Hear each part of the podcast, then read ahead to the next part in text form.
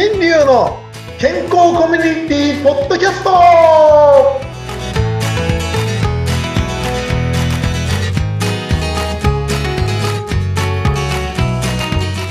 スラマドパギー。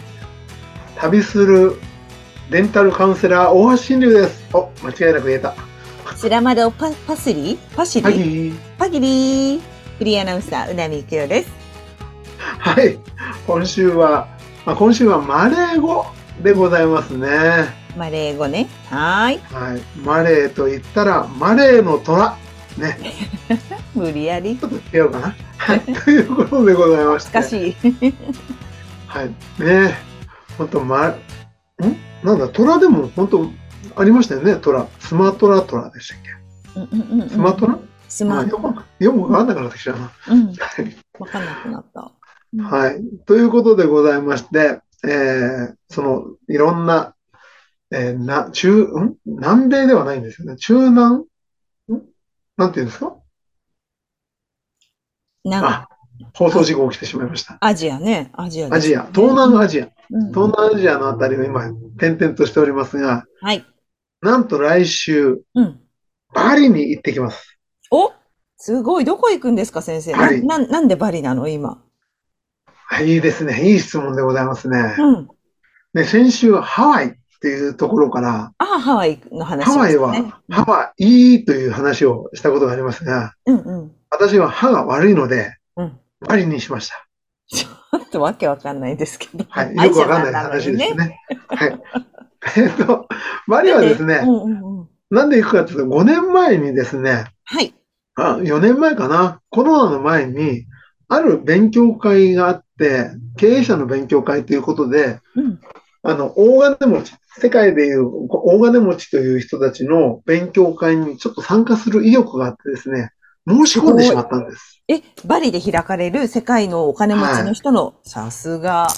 で、やっぱり世界転々とね、している方々がそういうセミナーをやってくると、そういうところにお誘いが来るんですね。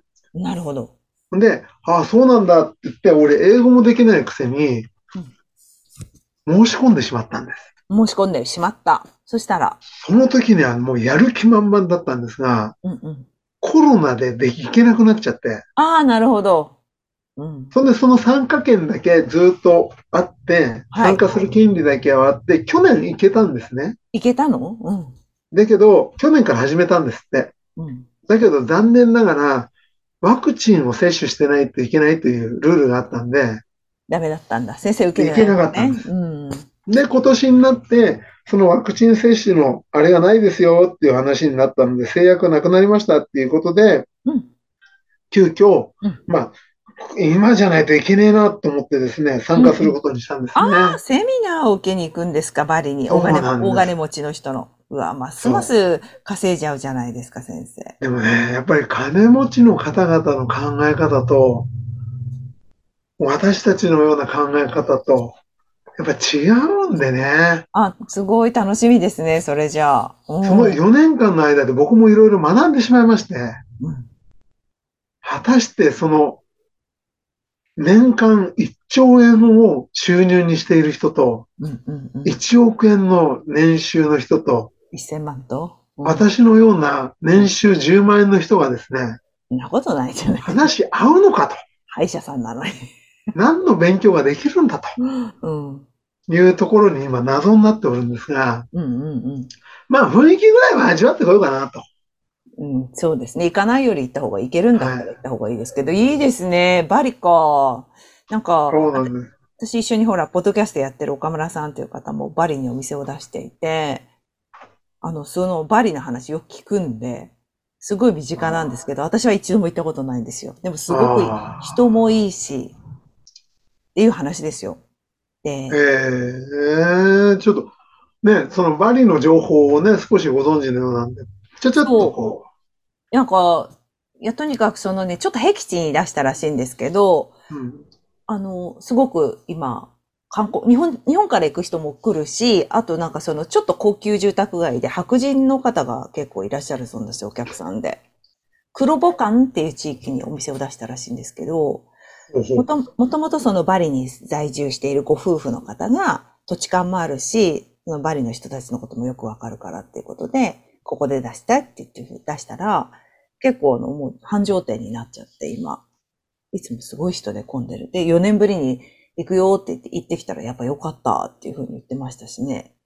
えーあと、その、よく聞くのは、あの、バリの神様って言って、あの、バリの神様、あの、日本人で、丸尾さんって方がいらっしゃって、すごいその、いつだか、バリに自分が助けられたから恩返しをしたいっていうことで、なんかホテルとかそういう宿泊所とかあちこちに作って、恩返しをしてる。で、結局そこで働くバリの人たちが働く場所っていうのを提供してるっていうことで、すごくあの、ありがたがられてる方がいるからって言って、その方がね、すごいあの、神様はバリにいるだったかなあの、堤さんっていう方が映画の主人公になって、映画にもなった人なんですよ。